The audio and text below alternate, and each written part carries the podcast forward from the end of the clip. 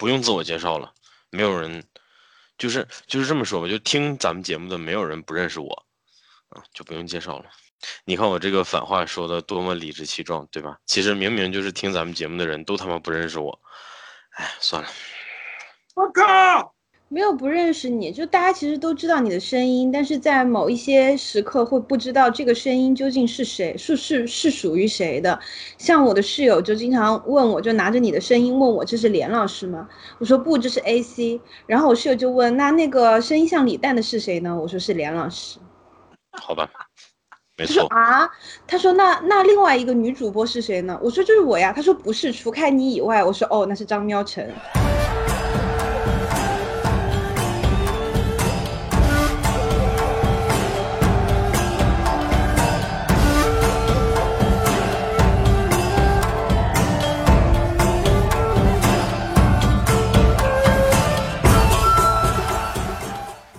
好的，听众朋友们大家好，欢迎收听本期的微妙评话啊。这期微妙评话呢，原本我们打算是做在神丑朋克里面的哈，但是呢说实话，对于今天要做的对象来讲呢，稍微的有点委屈。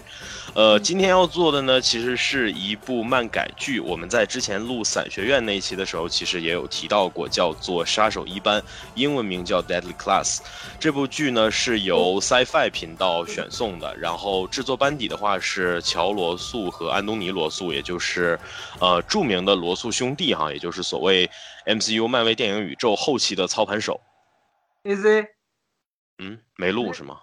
不是录了，我是说咱们这两次，咱们这两次节目开始都没有自我介绍。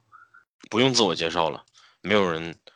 就是就是这么说吧，就听咱们节目的没有人不认识我。没错，所以说朋友们，其实不露脸也是有代价的哈。不露脸就是说大家永远认不出来你是谁啊。当然了，本来我呢在四个人里面也是属于平均影响力最小的一个，我在任何社交平台上都没有自己的账号，然后也没有嗯，就是足够的话语权和影响力，所以说呢我的观点代表不了任何人。但是呢今天我们要评价的这部电视剧啊，我觉得可能大家对他的感受都是一致的哈，尤其跟我也是一致的。我们今天要评价的这部电视剧呢，《杀手一班》哈，我们刚刚其实已经说过了它简单的一个背景。那么它作为也是一部漫改剧，它的原作漫画也是 Image 这家公司推出的。我们之前在节目里面其实做过两部呃非常优秀的作品，一部是朱庇特的遗产，还有一部呢就是《Invincible 无敌小子》。这两部作品其实各自都有做到言之有物，我觉得不论是漫画原作还是电视剧的第一季，嗯、呃，也都基本上取得了比较不错的反响吧。朱庇特可能比较不幸的是，呃，这个目前暂时是不会做第二季了哈。但是，呃，按照我们之前节目里面。啊，好的，朋友们，大家看到了哈，这就是，呃，我们连老师呢，今天刚刚经历了脑部的这个重创失忆啊，然后所以说他现在其实已经不记得我们很早以前就发过的新闻了，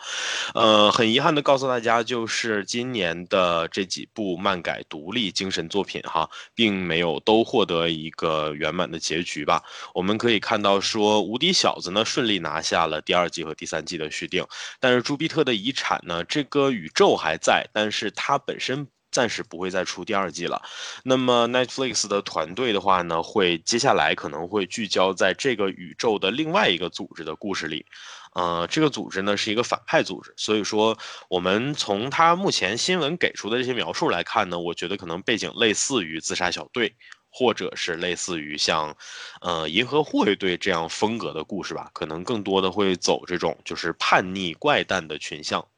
可能会是走这样的一个风格。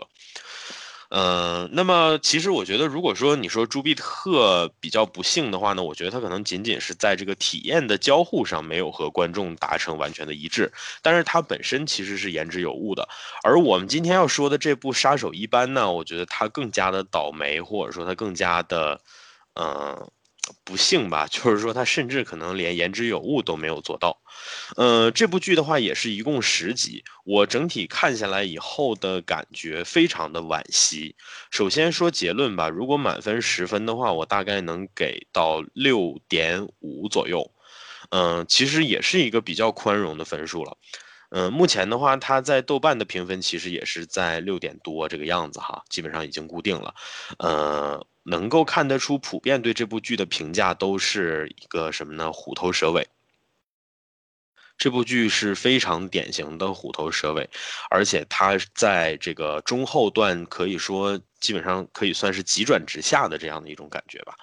嗯、呃，我觉得也许是由于这部剧并没有意识到自己可能最终做的这么乱套，所以说他在最后一集的时候呢，选择了非常不完整、完整度非常不高的收尾的方式。嗯，在最后一集 N 多的悬念、N 多应该暂时性结尾的这种扣呢，他都没有，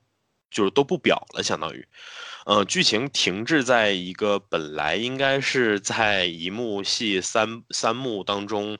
嗯、呃，比较第二幕结尾的位置停滞在这样的一个位置，然后他就这样在充满了悬念的情况下播了十集，然后就被砍了啊。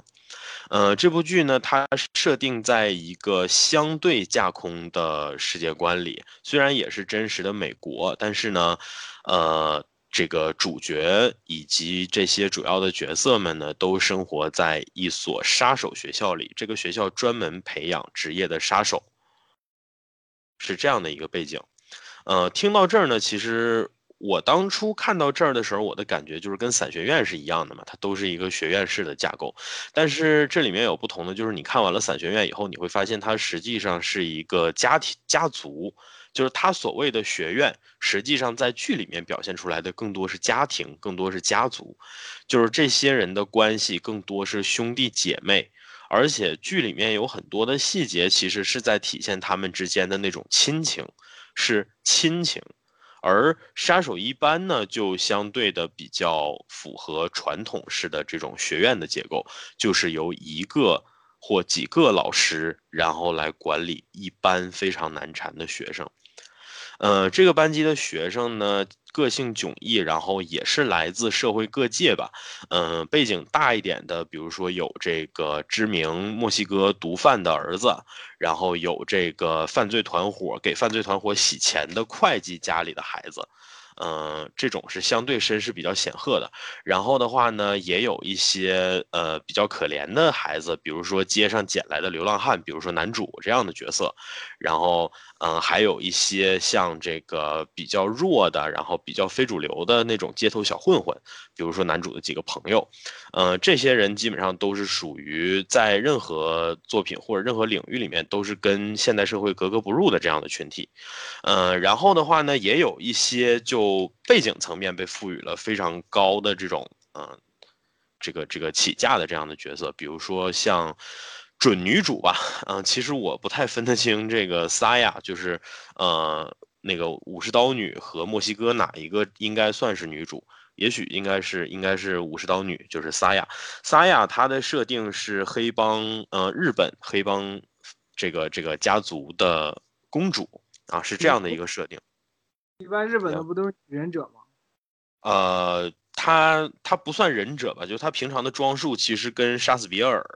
里的这个女主是有点接近的，就是一身这个紧身衣，然后背着一把武士刀，他是这样的一个一个一个形象。呃，然后这部作品的话，我觉得它其实也有意的想往杀死比尔这个方向去靠拢。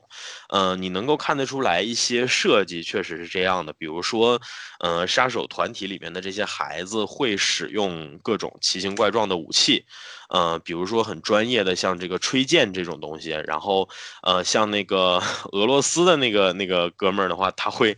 拿着一把镰刀和一把锤子，会用这样神奇的东西。然后那个呃纳粹女孩的话，她会就是这个拿拿一束那个啦啦队的那种那个加油的那个队花嘛，然后她的队花里面藏着这种刺啊之类的这样的设定。总之就是嗯，我觉得这部剧其实在做人设这方面，它必定是参考了一些东西。呃，然后因为这个学院学生的构成也比较复杂，或者说比较。嗯、呃，这个比比较丰富吧，就是说来自天南海北、世界各地的孩子都有，所以说，嗯、呃，我觉得其实在人设这一块还是挺吸引人的。至少说我在刚开始看这个，呃，剧的时候，我觉得这些角对这些角色的印象都是非常印象都是非常深刻的。呃，我接着说哈，就是那么他既然人设做的比较吸引人，那他的问题在哪儿呢？我觉得其实就是他整体的这种架构，或者说他的这个选择的这个形式吧，和他的人设之间其实是有点冲突的。呃，也就是说，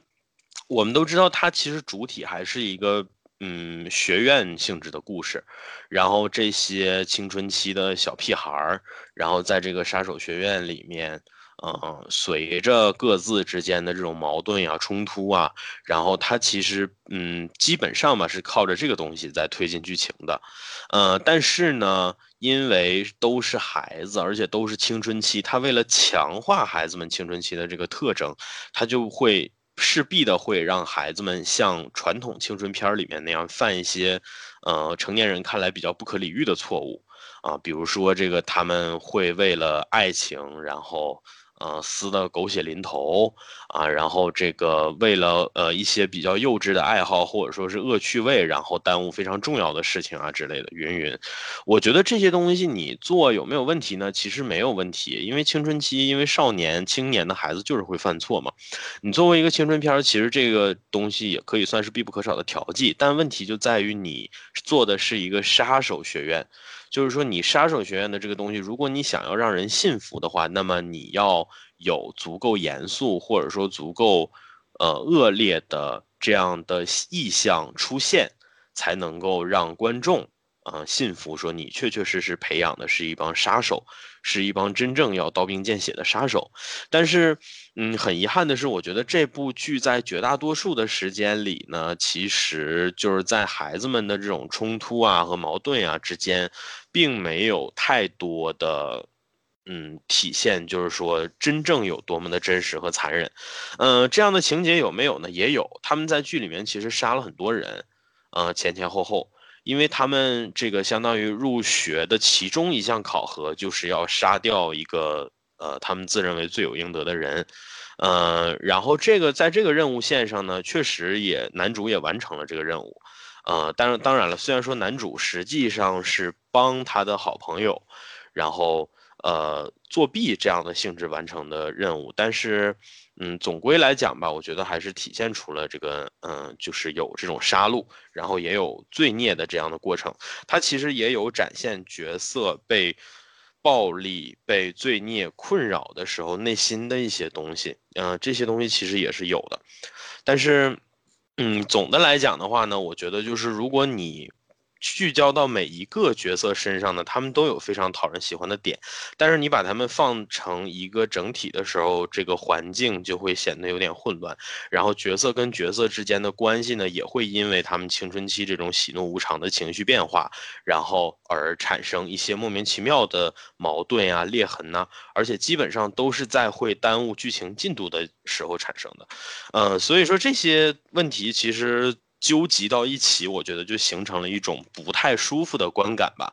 呃，这部剧其实也挺矛盾的，就是它同时有着比较真实的暴力表现。这部剧的暴力表现，嗯，我觉得不低于伞学院吧，他们都是非常暴力的，就是里面会有非常直接的这种嗯暴力场景的展现，血腥、血浆啊，然后包括这个呃断肢啊什么的，其实都是有的。嗯、呃，从这个角度上，他们这种打。走偏门的这种超超人题材，可不就是就是，可不就是这种下下三路往上怼嘛？对，以那个什么以黑袍为代表，就感觉每次聊这些都要把黑袍拿出来表一顿。没错没错，因为黑袍实在是太典型了。但是它跟黑袍的区别就在于说，黑袍，嗯、呃。就其实你看这这两部剧，既然提到这两部剧，我觉得就不妨去看一下。就是首先黑袍有一个核，它的核是讽刺，这个点我已经提过一万遍了。就这个东西是黑袍的电视剧未来坚定不移会做下去的东西。但是杀手一般呢，你看完了整部剧以后，你找不到这个核在哪儿。就我们之前讲朱庇特，我们说他的核是探讨一些东西，讲黑袍说他就是要讽刺你。但是看完了这部杀手一般之后，那你比如说讲伞学院，伞学院的核可能就是他们之间在拯救世界、在逆转时间这件事上不停的这种这种循环，它都有自己指定的一条主心骨或者说一条轴心线这样的设计。但是你看杀手一般的时候你就会非常的迷茫，因为嗯、呃，就是你会发现说他们加入学院了就是加入学院了，可能有着各自的目的，但是他们今后要何去何从呢？这个事情你找不出来，你也看不到。嗯、呃，这部剧当中有一些情景像模像样的给你展现了他们可能会参加一些考试，然后来鉴定自己是否真的成为了合格的杀手之类的。但是这些考试通不过呢，真正会导致什么后果呢？这部剧好像并没有很直接的给你展现。而且我就不怕剧透嘛，就是很尴尬。还有一个尴尬的点就是在于这部剧在录制到呃、嗯，不是不是录制，这部剧在差不多第八集、第九集的时候，这个学院内部的结构就已经开始腐化了，或者说不能说腐化吧，就是这个学院内部的结构就开始坍塌了。就是我们说整部剧这个最大的呃咖了，应该算是哈，就是我们的本尼迪克特王老师啊，他扮演的这个呃学院的这个院长也并没有展现出。嗯、呃，多么强大的这种压力或者说是影响力，嗯、呃，不论是对学生也好，还是说，呃，对这个和他同阶层，甚至于说外部的人来讲，嗯、呃，我觉得这个也是很大的一个问题所在，就是说他的每一个角色呢，前期看起来其实都是有点东西的那种，呃，然后你深入了解以后，你会发现那些孩子也确实做的还都可以，但是反而到了这些大人，这些大人就会让你觉得，哎，为什么他们到后面都变得这么拉了？嗯，就是会有这样的感觉。我感觉这就是罗素兄弟会做出来的东西。我说复联三四拉成啥样了？是的，是的。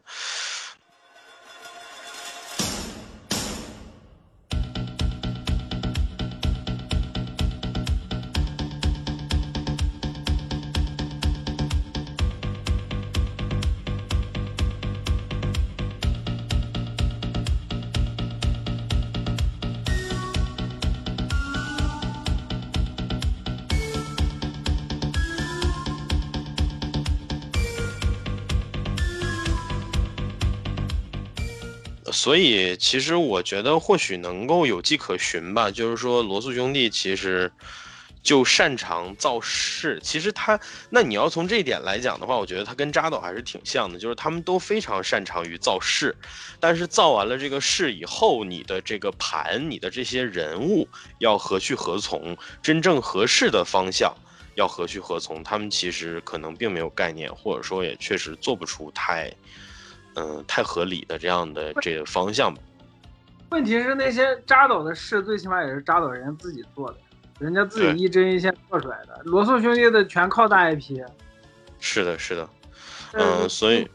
靠着冰火是靠着马老爷子，复联是靠着漫威，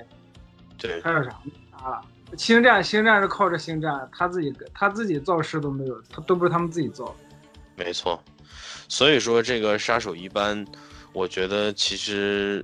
大家不妨吧，就把它当成说，如果罗素兄弟自己自起炉灶搞这么一套东西，能够做到一个什么程度？答案就是非常拉，第一季就被砍掉了。其实我前两天有跟魏梦老师也稍稍聊了一点这个事情，然后，嗯、呃，因为我们之前在录那个伞学院的时候，其实就是当时魏梦老师对比的时候就有提到这部《Deadly Class》，然后。嗯，我们反正基本上吧，得出的结论也差不多，就是说这个，嗯，魏梦老师给出来的观点就是说，跟我一样，其实也是觉得前面挺唬人的，但是后面急转直下，越来越无聊。然后的话，嗯，其实他还提到一个点，就是说这部剧还或多或少想强调一些种族身份，因为比如说这个男主。以男主为主的这些人吧，男主他好像应该是拉美的呃血统，虽然他是个白人，但他好像是个拉美白人。呃，然后的话，这个女主就是我们刚刚提到的萨亚老师，她是亚裔的。呃，然后男主还有个好哥们儿威利，他是黑人啊。这总之就是，反正这个故事里面有来自各个国家、各个血统的人，但是呢，就是说，嗯，他们这种题材其实并不太会描述亚裔。或者说他的这个亚裔并没有非常典型、非常 typical 的亚裔的那种特质，嗯、呃，可能更多的他的反应也好，或者说他的行动都是紧贴着剧情本身来的，而没有展现出很明显的说他想要强调的这个种族的身份和特色。嗯，所以这也就导致了说可能角色还是会有点瘪这样的感觉。嗯嗯，所以说嗯，但是这部剧我觉得很可惜，很可惜的点在哪儿呢？就是他的男主其实做得很优秀。呃，就虽然我说他是个青春系的片儿，但是他的男主其实并不迷茫。呃，我我觉得是这样，就是说，如果这个男主确实处在青春或者说成长这样的阶段的话，那么我们不能够要求他有太强烈的这种自我意识，或者说太自洽的这样的一种一种一种这个生存形态吧。嗯、呃，就是其实说白了，他只要不矫情，对吧？他只要不，嗯、呃，他只要。不闷起头来纠结，我觉得其实已经是非常难的事情了。但是这部剧的男主给我的感觉还挺清晰的，就是他无论身处何地，无论身在什么样的处境里，他都很迅速的能够有非常清晰的自我意识，也有非常清醒的认知。这个我觉得是非常难得的，就是说他是一个，你可以说其实他是一个适应能力非常强的人，就是你不管把他扔到任何一种环境里，他都能够很迅速的找到自己的状态，然后适应环境，或者说做出一些自己必要的应做的反应。那我觉得这种特质其实就已经很难得了。嗯，所以说我前期其实对这个男主期待值还是挺高的。呃，这部剧当中有一些比较浅尝辄止的价值观投射和探讨，也都出现在男主身上，基本上，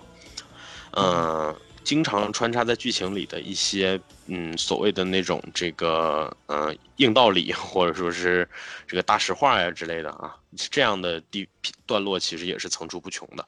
呃，所以说这些东西其实在前期它都会很强化我的一种期待吧，就是我觉得可能这个系列最终真的能够引出比较好看的或者比较比较这个让人眼前一亮的这样的价值观，嗯、呃，但是很遗憾的是并没有，它依然还只是个迷茫的懵懂的青春成长这样的方向的东西啊，就是它把格局还是放在了那个哪，还是放在了青春片，没错。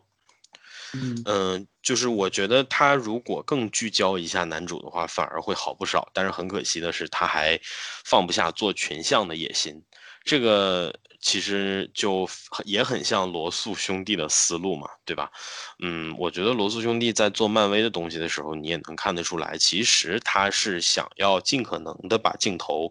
平衡给所有的呃 team member 就是团队成员，但是嗯，就一部内战看下来就能够看得出其实大家对于这些角色的处理也都不是非常的认可，尤其是有关于队长铁人嗯、呃、这一块的。嗯，我觉得这里边有一个很大的问题就在于说罗素兄弟可能过于强化这些角色的嗯反应，就是每一个角色在遇到具体的事件的时候，他们给出的都是非常直接、非常局促的反应，而这个反应会让角色看起来有点欠推敲，或者说有点不经思考。我们回想一下，其实你可以想到说，就比如说内战里面啊，内战里面虽然说铁人见到那个录像的时候然后暴怒开始攻击冬兵，这样的段落是可以理解的，就是他的情绪点我们是可以理解的，但是我们能理解不代表他就应该是那样的，对吧？我们之所以能理解是因为我们把我们自己放到那儿的时候我们也会这样，但我但他之所以是铁人就是因为他他比我们考虑的要多，即便他在现场会有那样的反应，但他会做的预前准备会比这多得多。这个点你在一二的铁人甚至于三的铁人里你都能够看得到，就是尽管说铁人这个角色从设定层面就已经是一个非常精于算计的人了，但是在前面几部片子里面他为了让观众能够看得懂，他也不断的设计这种铁人提前算好了一些东西的这样的情节。其实罗素兄弟自己也懂就比如说这个复联四铁人一直偷偷的自己在研究梅比乌斯环是一样的，你看到那儿的时候你会发现这个铁人确实是我们熟悉的铁人，但是他在这样的事情上他都能够那么的高瞻远瞩，但是反而一个小小的这个内战这样的事情就把他整崩了吗？对吧？所以说我觉得有的时候这样的事情也是值得去思考一下的，就是说嗯，如果他能赋予角色更多的这种怎么讲，就是本格化或者说本质化的一些特色，我觉得也许我们最终看到的成品也能够不一样。嗯嗯，而我们说在罗素笔下的成年人啊，这个经验非常丰富的英雄角色都已经这样了，那就更不用说他们做了一部有关于青春期呃青少年的这样的作品了，对吧？这些青少年就更加的会有这方面的气质在了。我觉得我觉得罗素兄弟这个问题的最最最根本原因还是因为他们就没有把人物吃透。没错，他们就没没想着好要好好把这个人物做好，也不是说没想，就就是做不好，就是能力，我觉得其实还是能力上有局限吧。嗯嗯、呃，不然的话漫威也不会总开那种就是主创的这个研讨会，对吧？还总把乔斯·韦登叫出来，我觉得这个其实也能够看出一些问题，就是说罗素兄弟在执行层面上或许更合适，但是呃，始终还是要有一个人从地图的角度，从地球仪的角度给他们把一下关啊，对，给他们给他们把控一下大的方向，要不然的话他们就他们细他们大方向把控不好，然后抠细节也抠不好，就是反正最后出来的东西就都是这个样子，所以没错。对，呃，说回杀手一班呢，它是一个既想要做的锋利，但是又想要做青春期的这样的一个作品。这样的作品，其实在我们过往看过的东西里面呢，我能想到一个海扁王。呃，海扁王虽然说它整体是一个比较粗粝的这种，就是呃有点我们说 B 级性质的这样的反英雄故事哈，但是海扁王在电影化之后，其实一直以来就是在观众的印象当中，就是又尖锐又暴力又有青春期的。就尽管这个青春期最初的来源可能只是超杀女克罗莫瑞兹的一张这个呃脸，但是它确确实实也代表了那段时间里面观众能够感受得到的一种能够非常形成印象、形成整体印象的一个风格。嗯，所以说我觉得。对于就是包括说为什么学院题材能跟杀手融合起来的这种设计，其实或多或少的都来自于这样的角色或者说这样的人物。你就像说我们看这个 X 二十三， 对吧？这个看漫画为什么喜欢 X 二十三， 对吧？她是少女，然后她又是一个致命的杀手，这就是非常呃突出的特特色。然后也包括像 D C 这种这边这个蝙蝠侠那些嗯、呃、可能相对的人气没有那么高，但是也很讨人喜欢的角色，对吧？比如说 Cassandra Cain， 她在这个呃漫画里面就也是属于致命杀手的这样的角色，然后是一个沉默寡言的亚洲的呃女忍者的这么一个形象，后面也加入了蝙蝠家族。就是这些人就是属于又有青春期然后又致命，这本身其实能做出非常漂亮的东西。然后杀手一般在前期的时候其实也有这样的气质，他的青春期嗯，一是孩子们的个性刻画的很鲜明，二是这个角色有几个角色也确实是挺漂亮的哈，做的挺像回事的。比如说这个墨西哥女郎啊、呃，玛利亚玛利亚的演员就是属于长了一张全世界人民审美呃，就是就是就是，你可以理解为他的脸其实是长在全世界人民的审美上的哈，然后眼睛又大，然后呃烈焰红唇是吧？然后这个，呃脸也是那种小瓜子脸，就是其实，嗯、呃，他画上这个墨西哥亡灵妆以后，显得尤为的漂亮。嗯，所以说这种充满异域特色的形象呢，其实在这样的作品里都是非常大的亮点。是那种非常容易形成符号化的这样的亮点，而且，呃，虽然我们都热爱杀死比尔，但是你不得不承认的是，杀死比尔当中呢，乌玛瑟曼其实已经有了岁月的痕迹了哈。但是在这部作品里面呢，这些小孩都是正值青少年，就是属于花开的最美的时候。然后在这样的一个背景下，然后你能看到这些呃帅小伙呀，然后包括一些小美女啊什么的，然后活跃在这个台前。其实本身是很养眼，然后也是能够做出非常亮眼的东西的一个一个基本盘，我觉得。但是很可惜的就是在于说他可能，我们说的残酷一点吧，就是他自己最终想要做一个什么东西，他可能一开始就没有考虑清楚，他满脑子想的就是我先把这个风格打出去，我先把这个东西拍出去。那你这不就是小黄车行为吗？对吧？所以说这个我们可以看到非常遗憾的也就在这儿，就是说这部作品最终嗯、呃，它的一些很好玩很有很让人期待的展开最终都没有得到合适的收尾。嗯嗯，所以最终这部就是也是罗素兄弟的问题啊，他每次收尾的时候都你看就最最拉胯的就是冰火是吧，都不用举例子。没错。哎，等会儿连老师，冰火是罗素兄弟收的尾吗？不是吧？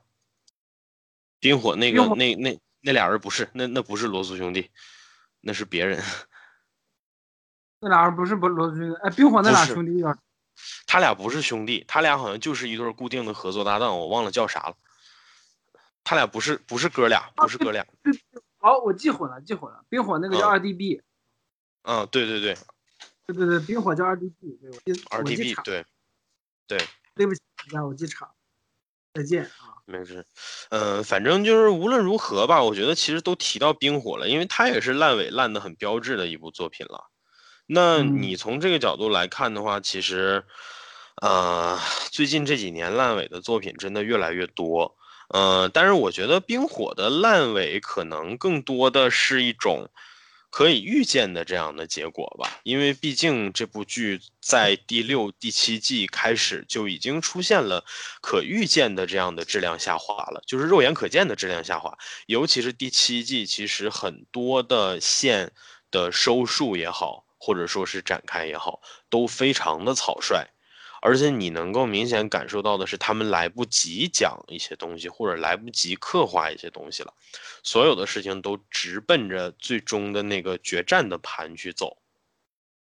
这种焦急的感觉落到具体的叙事，然后是会传递给观众的。就是说，尤其如果你前期特别的稳，步步为营了好几季，观众从中感受到了你的这种步步为营，然后你的速度突然一加快，观众立刻就会察觉到。同样的情况，其实在我看《冰雪暴》的时候也有也有嗯、呃、些许的感觉。当然，《冰雪暴》它跟这个《权力的游戏》这种就是一条故事讲到尾的还是有区别的，但是它在叙事方面的节奏还是很明显的出现了变化的。嗯、呃，最明显的就莫过于说，其实第一季和第二季的那种灵气儿。基于步步为营的叙事而形成的这种灵气儿，在第三季里面可能就不太多了，就是因为第三季过度的聚焦在具体的事情，聚焦在观众一眼就能看得懂的事情，而这个特点呢也被带到了第四季，所以说第三季和第四季的评价可能相对的没有一二季那么高。嗯，也嗯、呃，其实也有这个因素在。嗯。冰雪暴我一直没有看，但是冰火这个问题是很明显的，我觉得，而且我应该都能明白是什么意思。对对，嗯、呃，冰火还有一个很大的限制就是他的作品没写完嘛，对吧？他的原作品没有写完，嗯、呃，哎，我感觉完了他们也拍不出啥。是。就是嗯，因为他们在做的过程当中，其实这个事儿其实很有意思，就是因为，呃，他跟无敌小子这种还不一样，对吧？无敌小子是说我拍完了，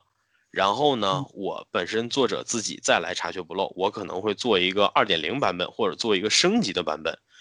到影视这个领域，而不在漫画里。但是《权力的游戏》有意思的地方呢，就在于说我是剧也没拍完，书也没写完的情况下。然后呢我们俩互相之间面面相觑，对吧？然后这个这个呃马老师就所谓的按照剧组的说法啊，说马老师给他们把握了大方向，说可能最终书写完的时候那个大的方向也会按照剧的这个方向去走。但是我们说剧拍完了以后，这个收获到的口碑也好，或者说是这个反响也好，大家是有目共睹的。这个我觉得是国内外皆准的，而不是单纯国内的观众觉得有问题，是全世界都觉得有问题。所以马老师人家后期真的就未必还会往这个方向写了。对对，这就是他跟嗯、呃、其他的那些就是作品可能已完成的作品不太相似的地方，我觉得。因为漫画类的那些作品它是没有任何顾忌或者没有任何包袱的，呃，就即便说我到现在可能有的故事没画完，对吧？那我不管，我影视我可以完全做一个其他类型的东西。我如果彻底抛了旧的这一套，我在新的领域里面做出了亮点，那没准以后人家就按以我的新的为准了，对吧？这是嗯、呃、一个问题。而且像这样的作品它可能还更荣耀一点，因为它并不是像两大家的 I P 那样靠着综合的影响力来逆向的输出，而是纯粹的就是我自己嗯、呃、这一部作品我不断的自身的优化呀进化呀什么的，呃这就是我自己的东西，想怎么改怎么改。对，而它是会改的越来越好的。嗯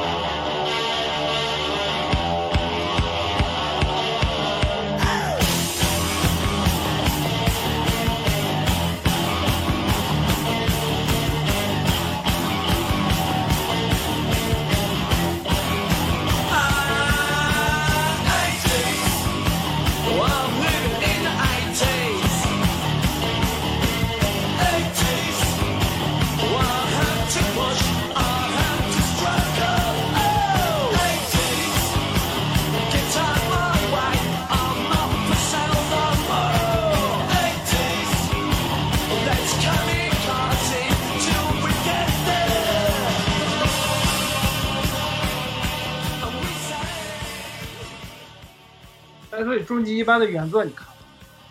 原作杀手一班杀手一班杀手一班的原作我没我没我没有去补，因为我之前其实就就怕破坏了观看体验，所以我就刻意的没有去补。原作是 Image 漫画公司的，嗯，这部作品呃应该还在连载，但是嗯，它是这样的，就是这部作品的话，从二零一四年开始连载，然后已经目前为止已经连载到第十章了，最后第九章是二零二零年六月十七日推出推出的，但是第十章的日期就还未定，是这么个情况。二零二零，哦，那就是那那这还是个新新的漫画呀。对对对，它算是个新漫画吧，它比嗯、呃、无敌小子啊什么的推出的其实都晚，伞学院什么的推出的都晚。嗯，我觉得这个作品的就是它的这种设定本身，其实像之前那个呃咱们在伞学院那期也说过的嘛，这部作品跟它的共性有一个就都是呃做音乐的呵呵，这个这个做音乐的人跨界，这个 Rick Remender 这个人跨界做的这么一这么这么一部作品，嗯，所以说我觉得他的里面的这种主角的那种犀利，他的想法上的那种犀利吧，我觉得可能，嗯，也是来自于这儿，就是说这帮做音乐的人实际上他们的想法或者说他们的价值观的倾向是要比画画的更极端一点的，或者说更更激进一点，所以他们做的作品里的角色可能不会有太多的犹豫，因为他就是按着自己的那种方向去写的。我感觉传统的欧美那边的做漫画的其实还是比较偏向就是好莱坞那边，嗯嗯嗯，他们的那个取向还有他们的那个制作制作的那个理念，那些还是偏向好莱坞那边，就比还是比较美国主流的，应该这么说。是是是，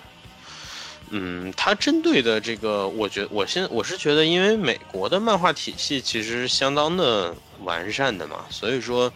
嗯、呃，这个商业这一块也很成熟，所以说它每本漫画其实，或者说每一个 series 每一个系列，它对应的这个受众也都基本上是很明确的。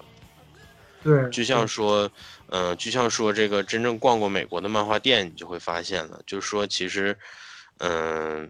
你针对哪一种顾客，对吧？你就在指定的位置，在指定的架上，你就能找得到，或者在某些店里头，你就能找得到。但你如果想要买的是其他年龄层或者其他受众层的，你可能在那家店里头你都买不到。就是他们的细分是非常精确的，所以我觉得像 Deadly Class 这种漫画本身，它其实也是个小众的漫画。嗯嗯嗯。嗯，所以说我觉得某种程度上，它也存在一点这种我们说揠苗助长的情况。对，我对你刚你刚一说它是二零年的漫画，我就有点这种感觉。我觉得它我这这这有可能他们原作自己都没有想好自己想到底想干嘛，对，自己到底想啥？就你不像无敌小子跟伞学院这种都连载了好好，都已经连载完结了。是的，是的，是的。作者可以就是从头开始复盘，然后就找一找自己不足在哪，然后就可以补补补完嘛，就可以补充自己的作品的不足嘛。是的，是的，没错。你像那种杀杀手一般这种的，漫画又没画完，找来的改编的导演又是罗素兄弟这种，就是嗯二板调子，对，就搭台的。哦，对，罗素兄弟给我的感觉就是他们就是个搭台的。对，他都不是搭台的，他就是举皮影的，他甚至都不会玩皮影，对他都不太会，他都不太会玩皮影，玩皮影是别人教的，他们会的就是把皮影的棍儿跟皮影粘好，做的都是这种活儿。对，之前的做的都是这种，对、嗯，本子也不是他们写的。对，所以能够看得出，呃，不是不是，应该我我查我查一下吧，我操。不要为黑而黑啊！不是为黑而黑，罗素兄弟确实不行嘛，对吧？我们客观的能够看得出来。嗯、呃，他是这样的，编剧是 Jeff Gross， 然后还有 John Peter Bernardo， 然后罗素兄弟其实只是嗯、呃、执行出品人、制片人是这样的定位。制片人是吧？嗯嗯嗯，制片人。但是确实是罗素兄弟自己主导的项目了，就是这个没有什么可可说的。嗯、呃，然后这部剧的话，其实能够看得出他最初想做的也是一个小众的剧吧，就是就像我刚刚说的，本尼王老师本身在好莱坞其实就已经够龙套了，但是他就算是这个片子里面咖位最高的演员了，你就可以想象了。本尼王是谁？就是那个奇异博士里的那个老王啊啊啊！奇异博士老就是他，还真是他。对对对，马可波罗里面演，对，他是呃，他应该是韩国人吧？我看啊，他不是，他是他是英国人，他国籍是英国，但他貌似也是混血。那那怎么找？怎么混的全是韩国韩国的？哦，不不不不不不！我操！我看了一下，他是这样的，嗯、呃，他生在英国，但是这个他父母是香港移民去的，哦，所以四舍五入也算是华裔吧。他的中文名叫黄凯旋。黄凯旋，对，黄凯旋，这这个名字，这个名字他。这个名字配上他的身形就特别的配，你知道吗？对对对，名字还是挺大气的。这个演员属于挺英国的演员，就虽然他是一副亚洲人的长相，但是他的台词功力还是挺强的。嗯，虽然怪不得他都是搭着本本尼他们一起出来。对对，虽然他长了一副苦哈哈的这个苦瓜脸，然后嗯、呃，表情也都不是特别的多，但是。嗯，他近几年的曝光度还可以吧，就是他在各个片子里面，嗯、呃，也逐渐开始担任比较重要的角色了，而不像早年间都是跑龙套啊之类的。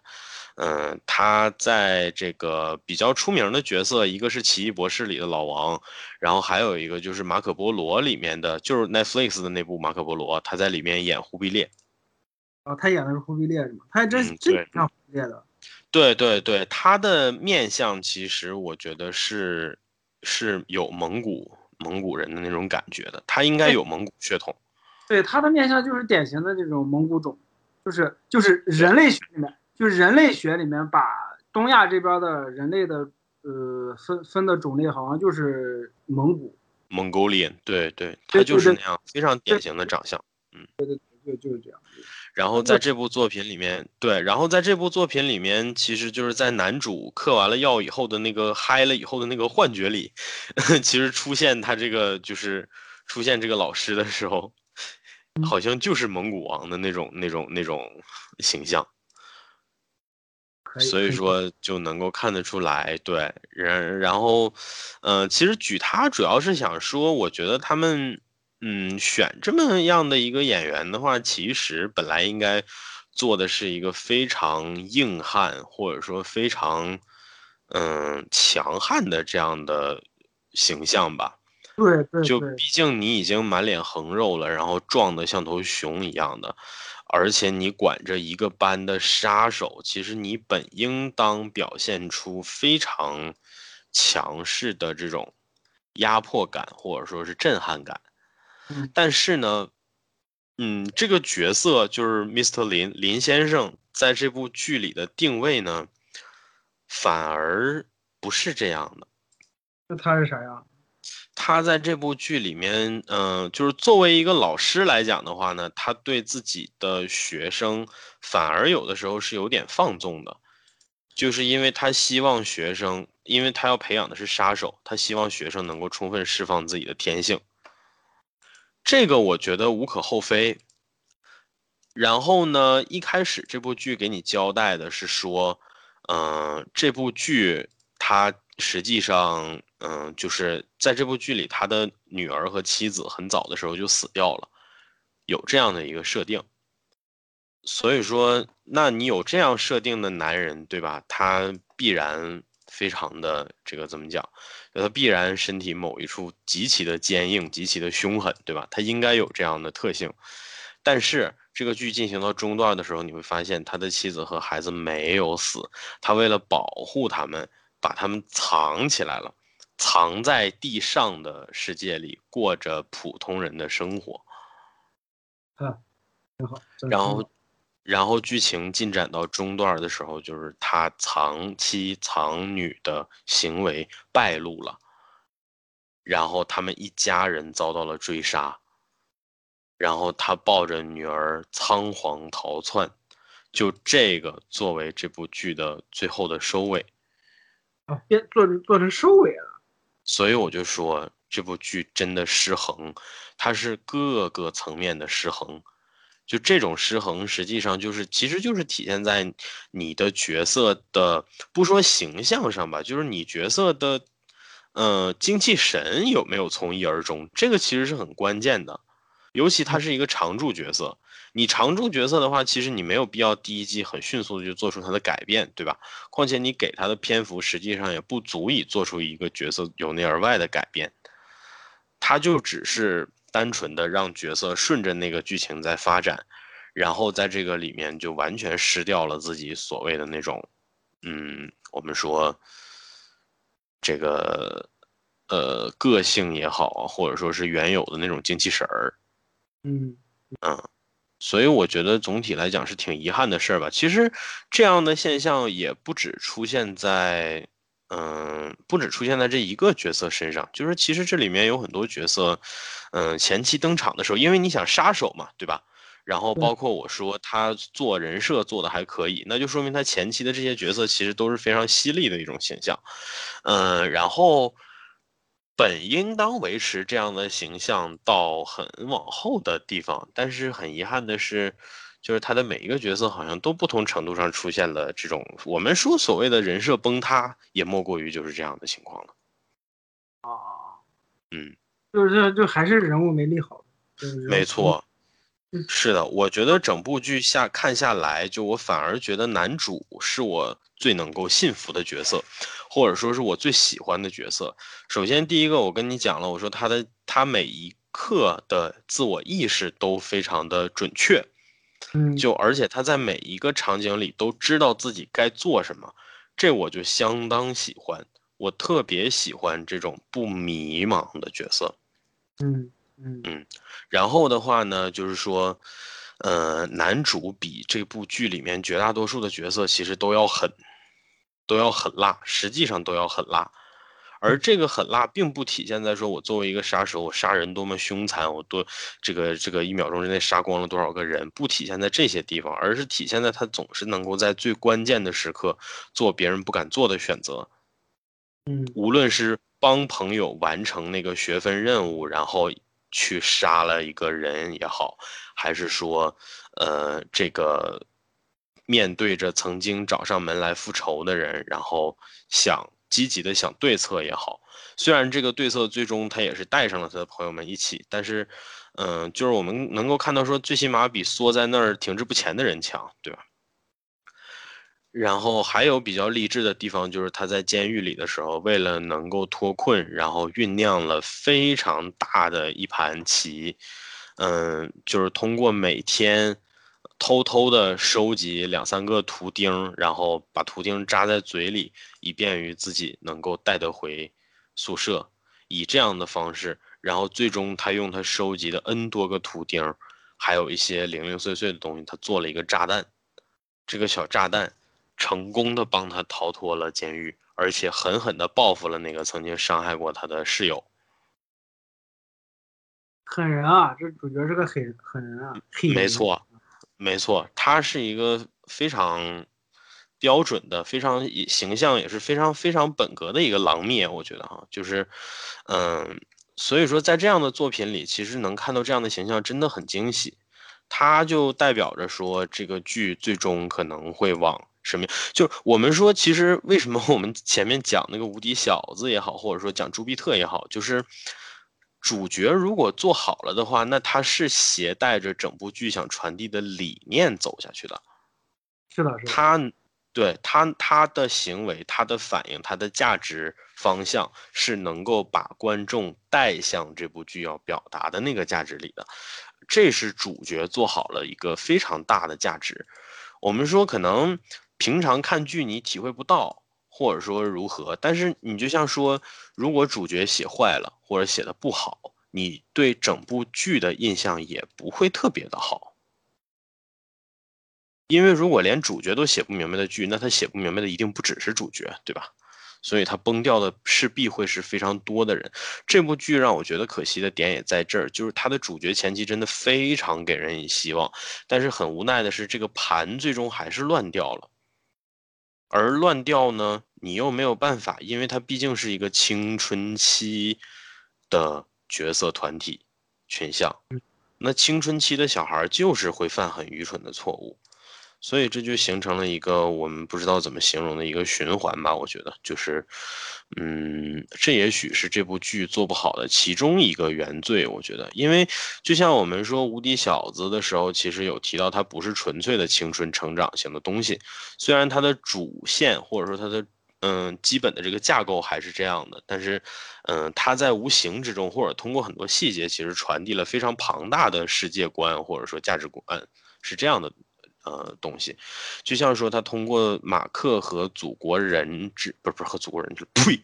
通过马克和全能侠之间的这种争执，这种理念的对抗，他想要探讨的其实就是人类本身在宇宙中的位置，以及人类应该以何姿态来自处。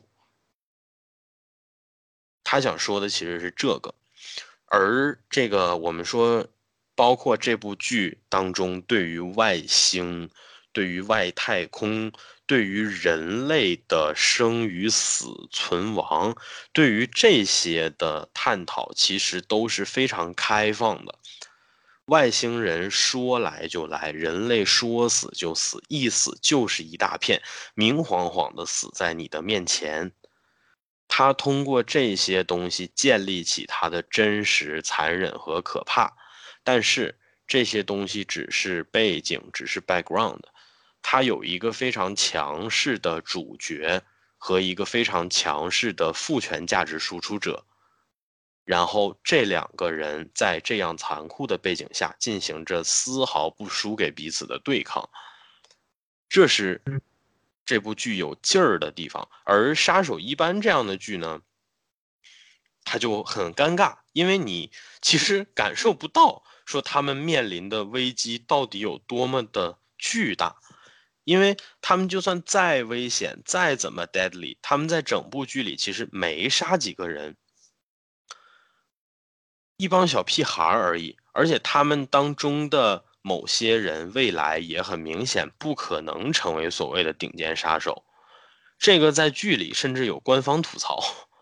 所以说嗯，就是我觉得它挺矛盾的，它给我的感觉就是它挺矛盾的。呃，这样的剧我们说你前期做的亮眼，那你必须要有精气神儿。你如果没有整体的精气神儿的话，你最终是会走丢的。而这部剧很明显就是说我一开始就是奔着走丢去的，但是它又有一个如此清晰而准确的男主，这就让我尤其的心痛。嗯嗯，挺好，上来就丢。嗯，哎呀，这也没办法，呃，砍了就砍了吧，反正按照你现在说下来这么多，感觉也没有什么太值得看的价值，除了这个男主比较他以外。是的，是的。所以说，嗯、呃，然后其实也是有点幻视了，就是这个看这部剧的时候，男主的那种眼神，然后包括很多镜头给他正面特写的那个状态，我就觉得他非常像我最近非常热爱的一部作品《迈阿密热线》当中的鸡哥。鸡哥就是这样的精气神，对，眼睛里一看就有刀子，就有 cult， 就有这样的元素在。哎，这就是私心部分了。总之的话呢，这部剧满分十分，我最多能给六分，然后我也不推荐大家去看，有点浪费，有点浪费时间，主要你会失望的，真的，绝大多数的人都会失望。那人家听到这儿可能会想，哎，那你不推荐我看，你做这期节目干啥？所以说嘛，就就就是你看没有，您您看哈，我们之前其实也有做过一人族，对吧？那一人族很明显也不可能推荐大家看嘛，但是还是想要说一下，这种其实就像吐槽像嘛，对吧？但是我觉得把它放到神丑朋克里有点委屈它，是因为这部剧那到底是不好看还是好看？不好看，不好看是因为最终烂得太彻底了。这部剧前就是这样的，这部剧有很多亮眼的元素能够吸引着你把它看完，但是这部剧后期的对，但是没错，是因为这部剧后期的急转直下是裂谷式的，是东非大裂谷式的，是断崖式的，是过山车式的。这不听下来就感觉，就听下来就感觉就就像是你把我骗来了看这部电影，结果这个电影不好看，完了发现不好看，就是。没错，有点这种感觉。总之就是会有非常强烈的诈骗感和踩屎感。嗯。这不简山创老师吗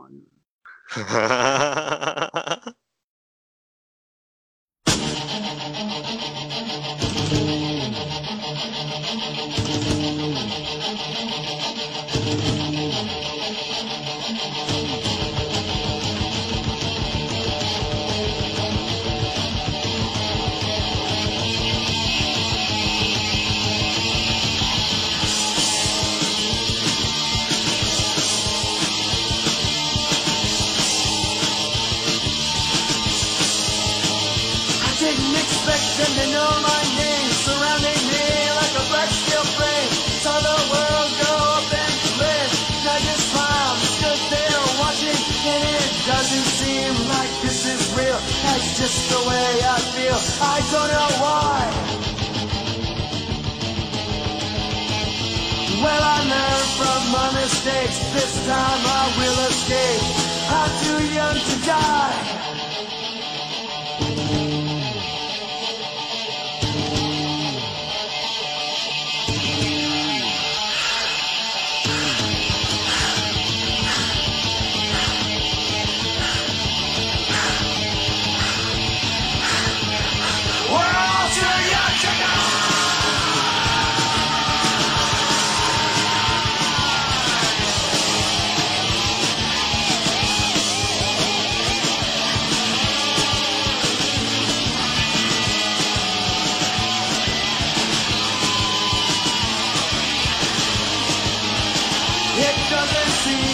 this is real. I guess it's just the way I feel. I don't know why. Well, I learned from my mistakes. This time I will escape. I'm too young to die.